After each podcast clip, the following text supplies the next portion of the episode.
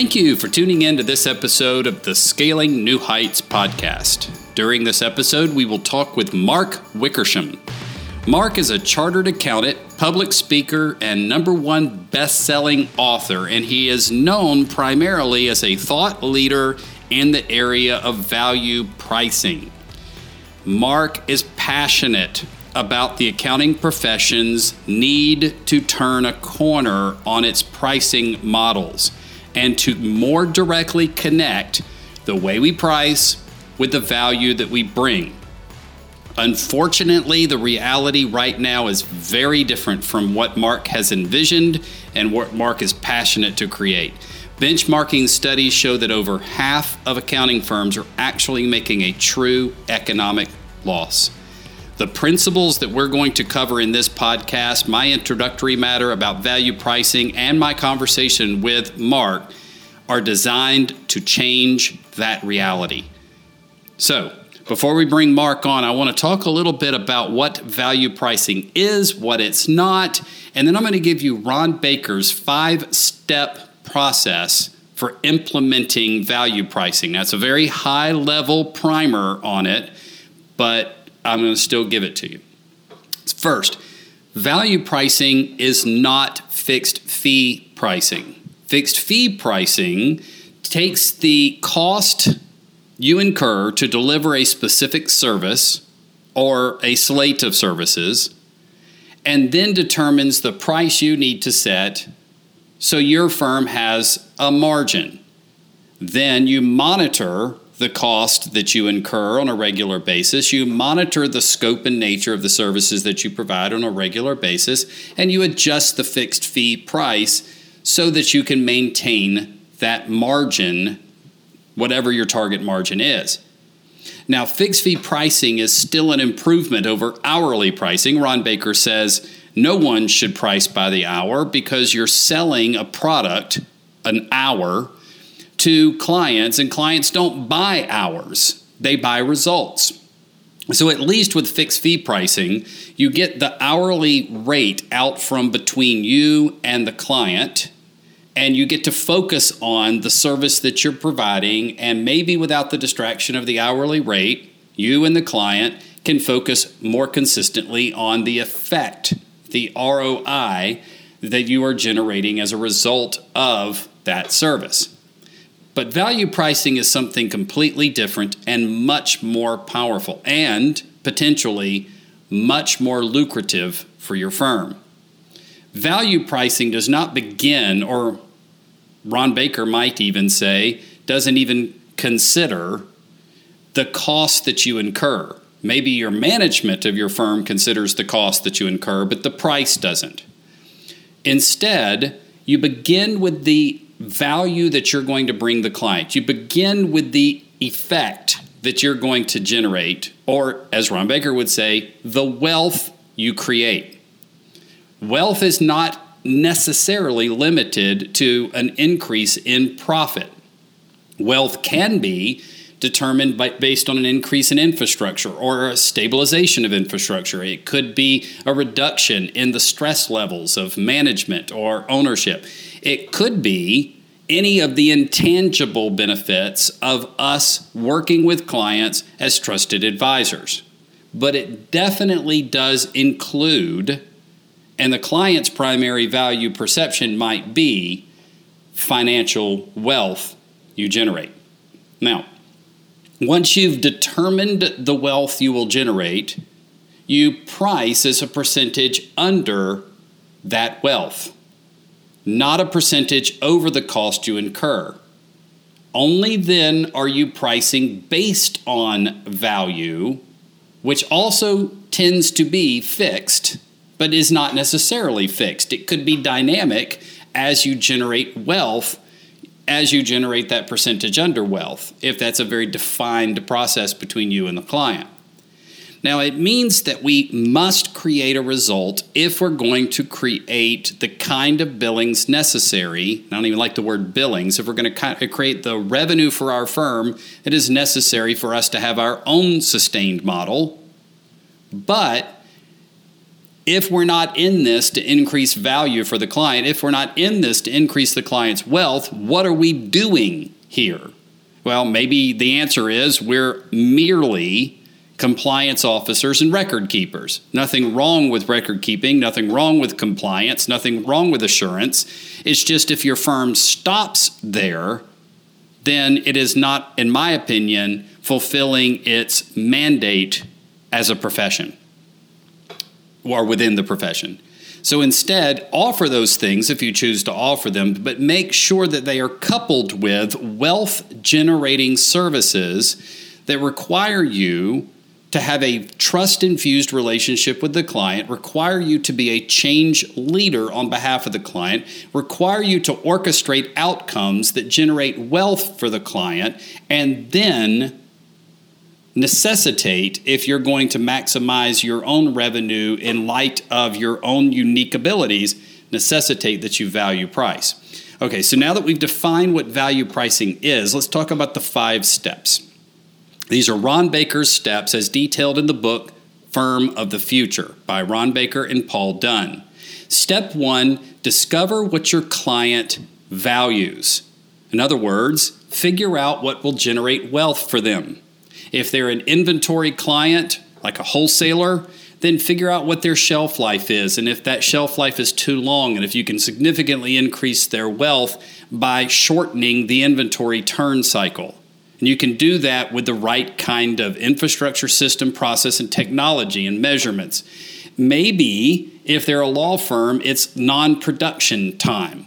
Somewhere in there, you can reduce costs. Or maybe they need some market development services. They're not making the most of the products and services that they're already offering in a very streamlined way.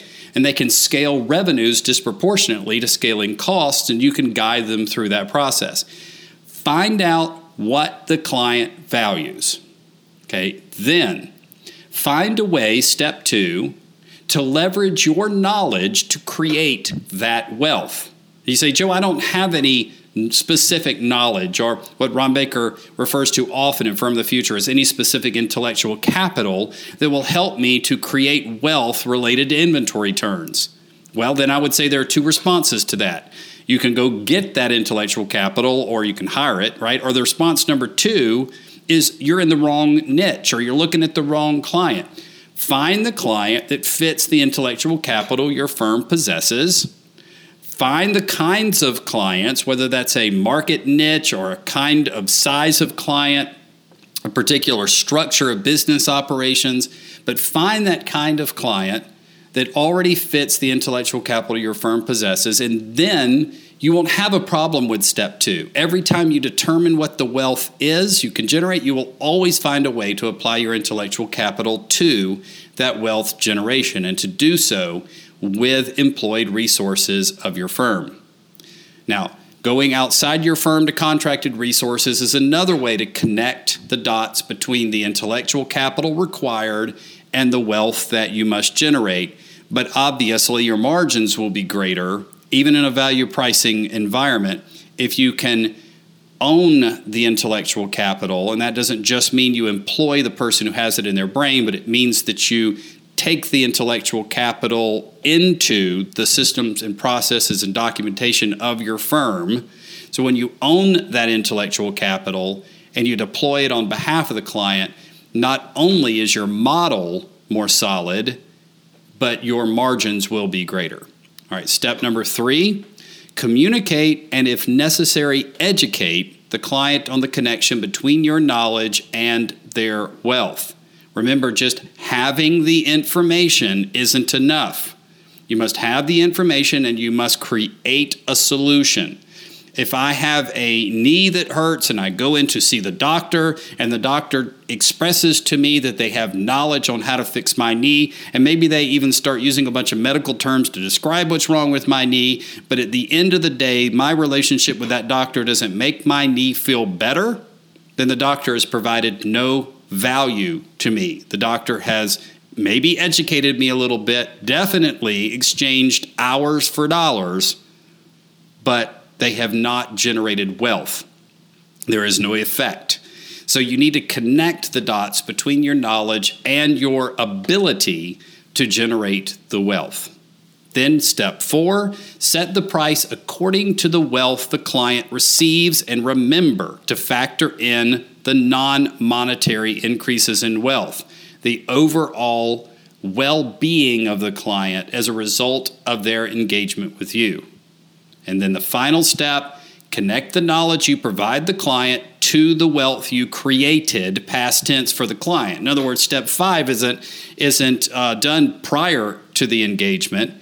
Step five is the connecting of the dots after the engagement, because if you don't connect those dots and if you don't do it with measurable data points that you can tie back to the specific ways you made changes on behalf of the client, they won't necessarily connect those dots for themselves.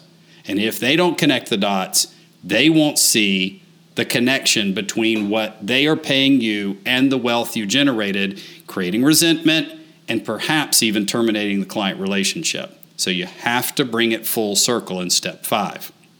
Now, as a practical layer, I do recommend having a certain fixed fee going in. This is a Joe Woodard recommendation that you adjust based on the measured value you create and that you measure that value incrementally and then you wrap up in step five at the end with a total value assessment of the engagement against the fees that you charge or the price that you set.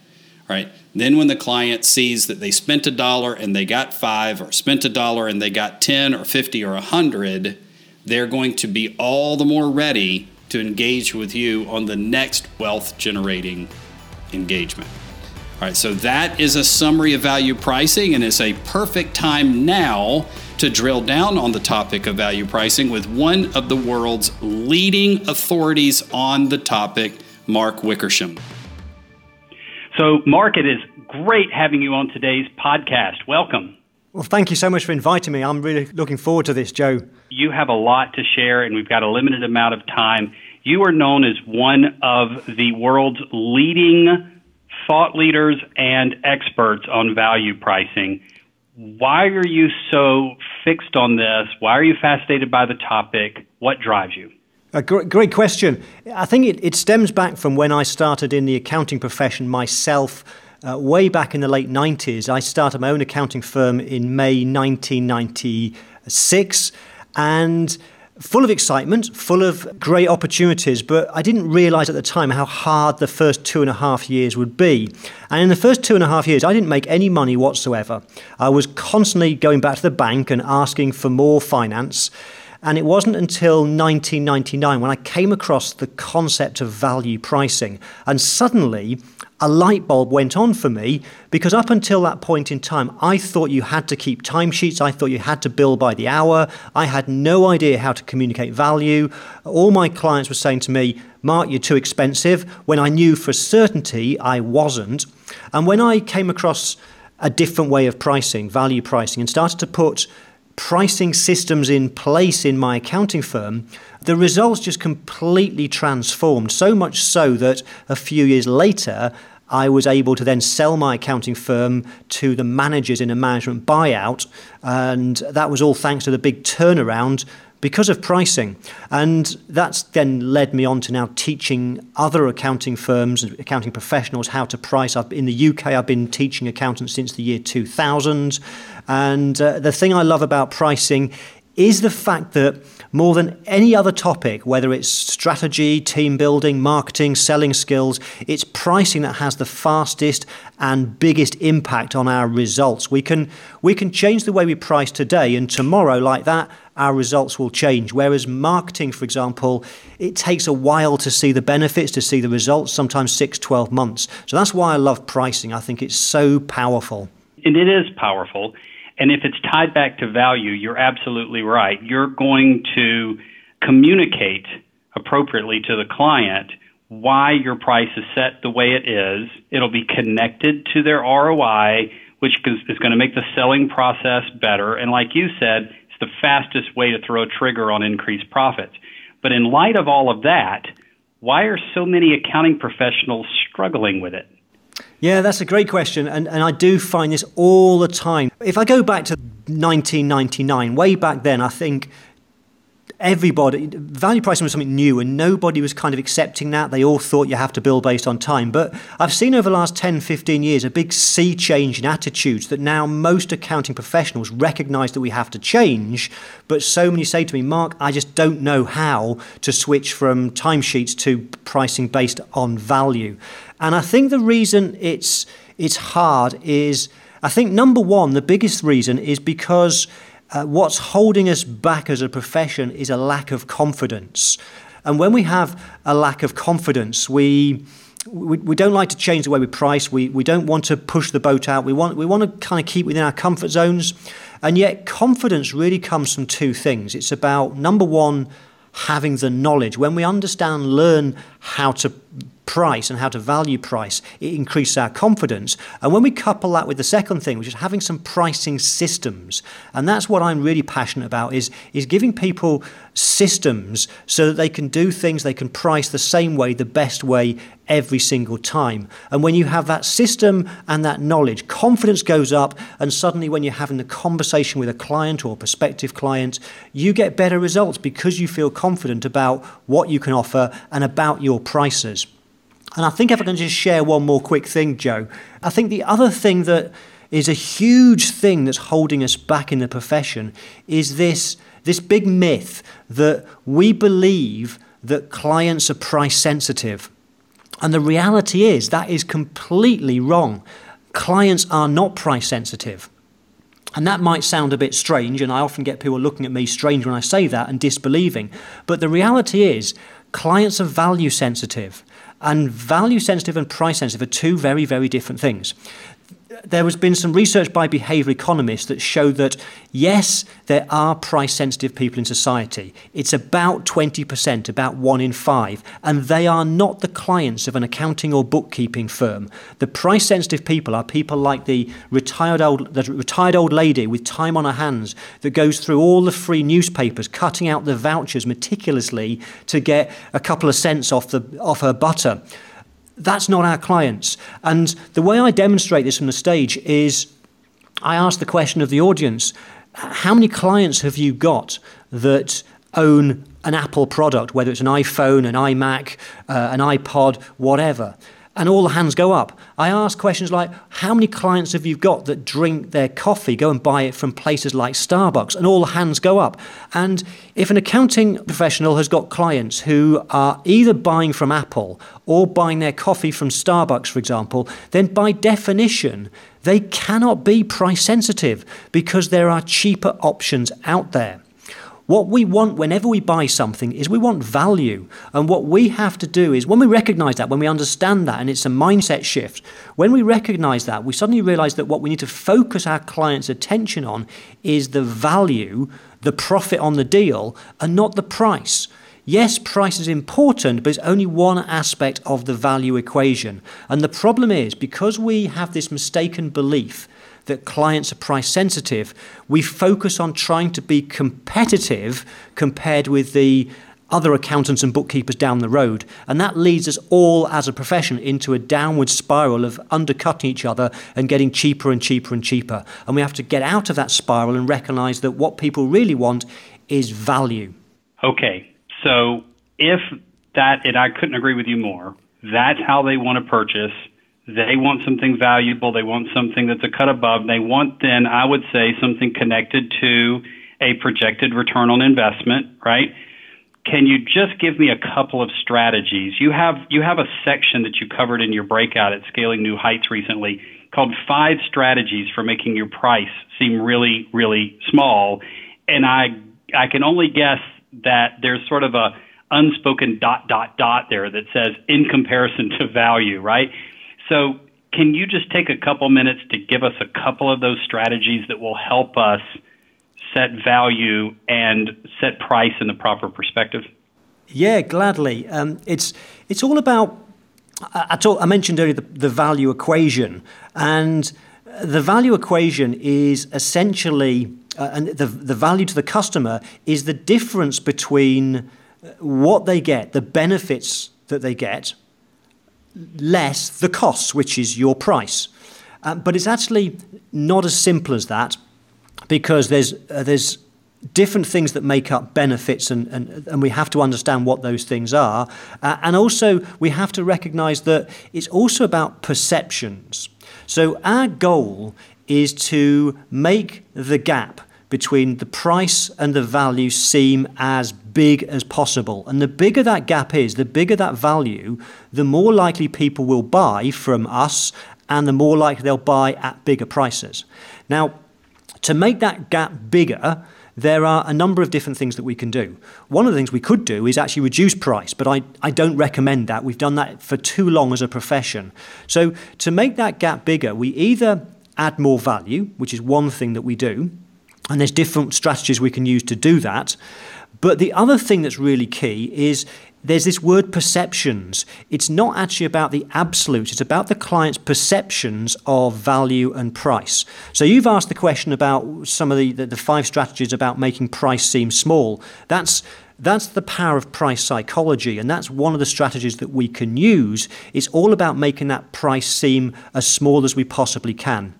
And I I normally teach about 26 different of these strategies, uh, and at Scale New Heights, I taught five of them. And I'll give you uh, one or two examples now. One of those is something which I call don't reveal the headline price. And what that means, and there's, some, there's lots of evidence and research that demonstrates how powerful this is. What that means is, wherever possible, don't reveal the headline price, which in other words is the total price. So, for example, if you were pricing annual accounts, the mistake that we make is to give the price as a annual figure. What is, so the accounts for doing a, a, doing a set of accounts might be, for example, three thousand six hundred dollars. That's the headline price to do the accounts. What we shouldn't do is give that headline price because that seems a big number. So what we do is we chunk it down. And in the case of bookkeeping and accounting, we would probably divide it into a monthly figure and divide by 12.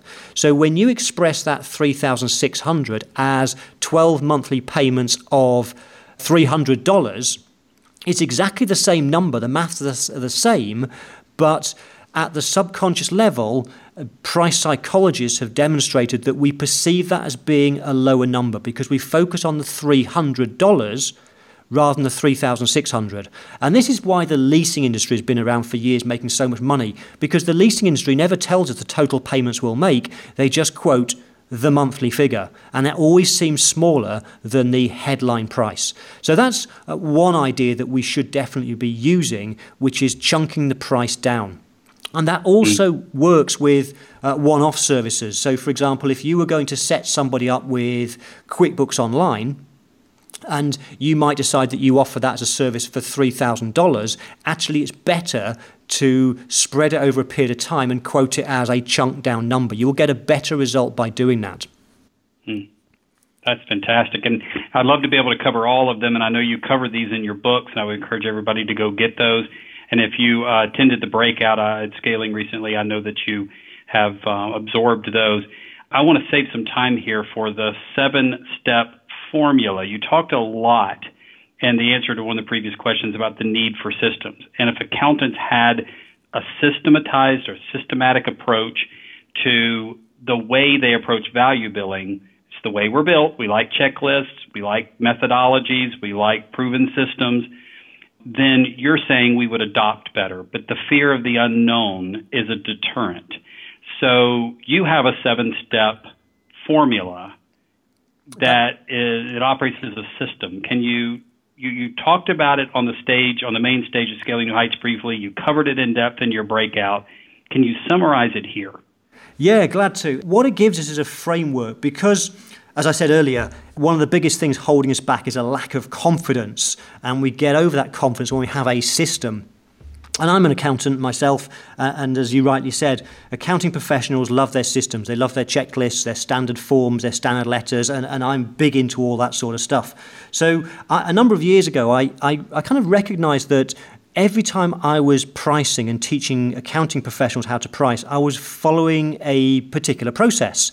And so I, kind of um, formalized that some time ago, and I've been teaching it as this seven step process. And essentially, what happens is whenever you have the opportunity to price anything, if you follow these seven steps before you reveal the price to the customer, then you will get a better result. And, and so this, this formula gives us a it gives us a structure. It gives us something to to help us formulate price. So here we go very quickly. And as you know, I spent quite a bit of time on the stage at, at Scale New Heights, and I, I, sometimes spend a full day doing a workshop on this. So it'll be ultra quick, this, but here they are. The first thing we have to do, and this is kind of the, I, I suppose, the most important message about value pricing, is that value pricing is, is something that's, firstly, it's subjective, and secondly, every single customer values things differently. And that, I think, is another reason why we find it so hard to make that transition because everybody values things differently. And, and we don't know how much a client or prospective client is going to value things until we start to have a conversation and follow a process. So, the very first thing we have to do, the first step in the formula, which I think is perhaps the most important step, if you just master this one step, I've seen accounting professionals increase their average prices by 20% by just doing this one thing. And this is what, what I call price discrimination. It's what the economists uh, label it, but it basically means charging different customers different prices. And my hero, Ron Baker, has a wonderful expression. He says we should price the customer, not the service. And that's so true. So we have to use techniques, and I think the single most powerful price discrimination technique for the accounting professionals is what I call menu pricing. It's about creating different packages and giving the client a choice. And it actually goes deeper than this. What we, what we should do, the general rule of thumb, is that whatever we're trying to sell, whether it's bookkeeping services, accounting, tax returns, setting people up on QuickBooks Online, we should always, always unless we can prove something else that works better, we should always offer three packages. I call it the magic of three. We haven't got time to go into the psychology here, but all the most profitable companies on the planet all do this. If you go and buy a latte from Starbucks, then you get a choice of three. You can have the tall, the Grande, the Venti. If you go onto Apple's website now to buy an iMac computer, you will see they offer you with three choices. There's, very, there's some very important reasons for the magic of three, uh, which I talked about at Scaling New Heights. Uh, and so the, the, the, general rule of thumb is always create three packages, um, because that what happens it the customer then gets to choose which package best represents value to them. And because every different every customer is different, you don't know which one they'll choose. And so by giving them choice, what some people will choose to do is to pay you more money than had you have just offered the one single solution that you might have done in the past. So that's the first step.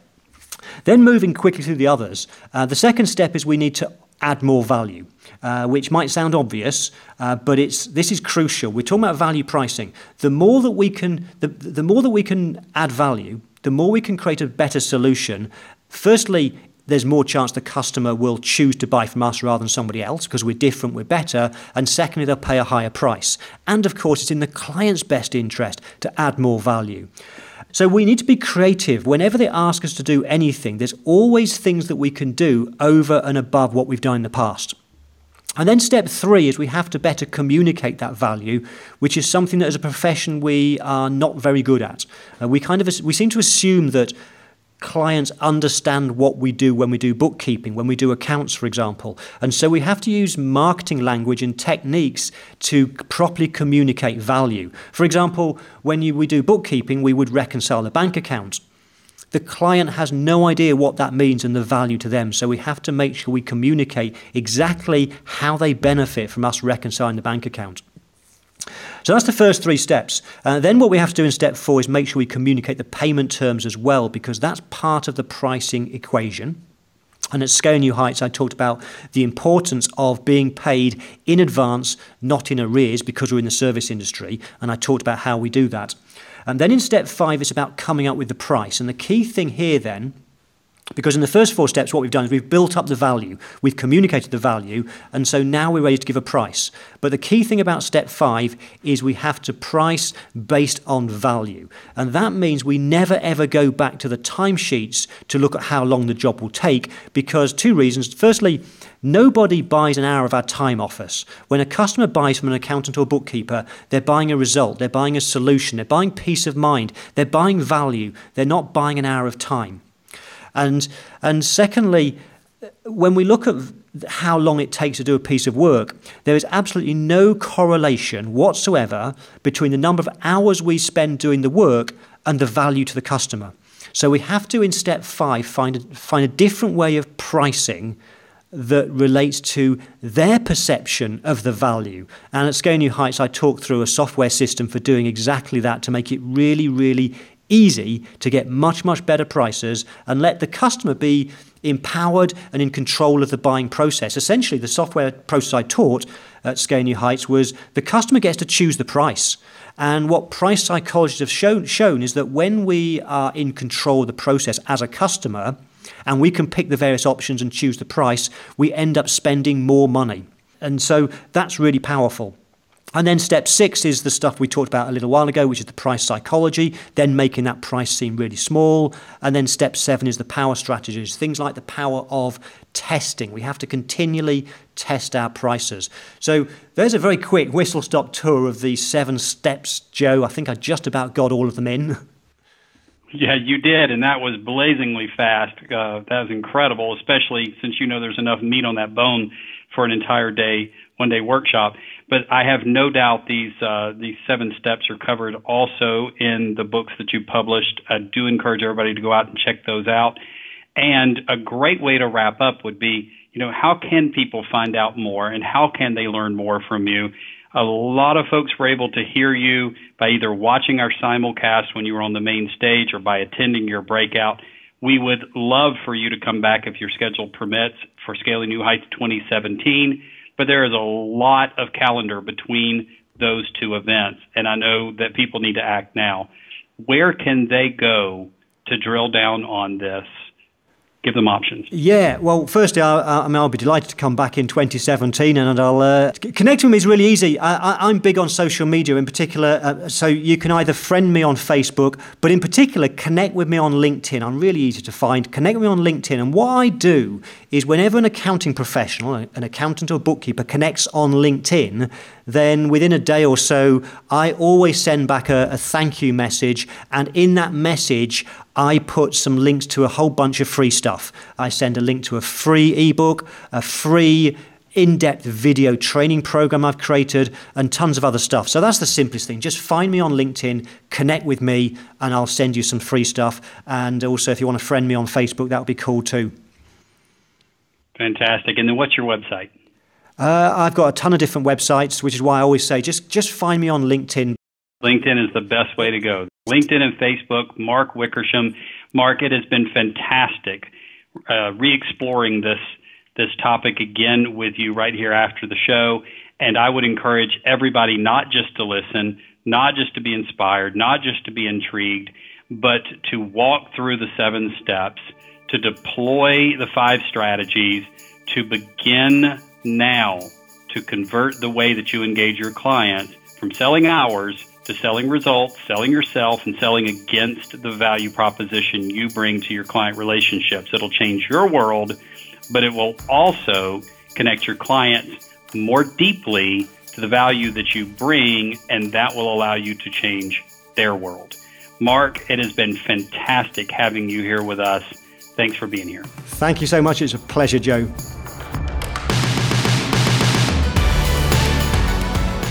Thank you for tuning in to today's podcast and our conversation with Mark Wickersham. For more information about today's episode, to explore other episodes in this podcast series, or to learn more about our annual conference, visit woodard.com. That's W O O D A R D.com. As always, we encourage you to stay tuned, stay connected, never stop learning, and scale new heights.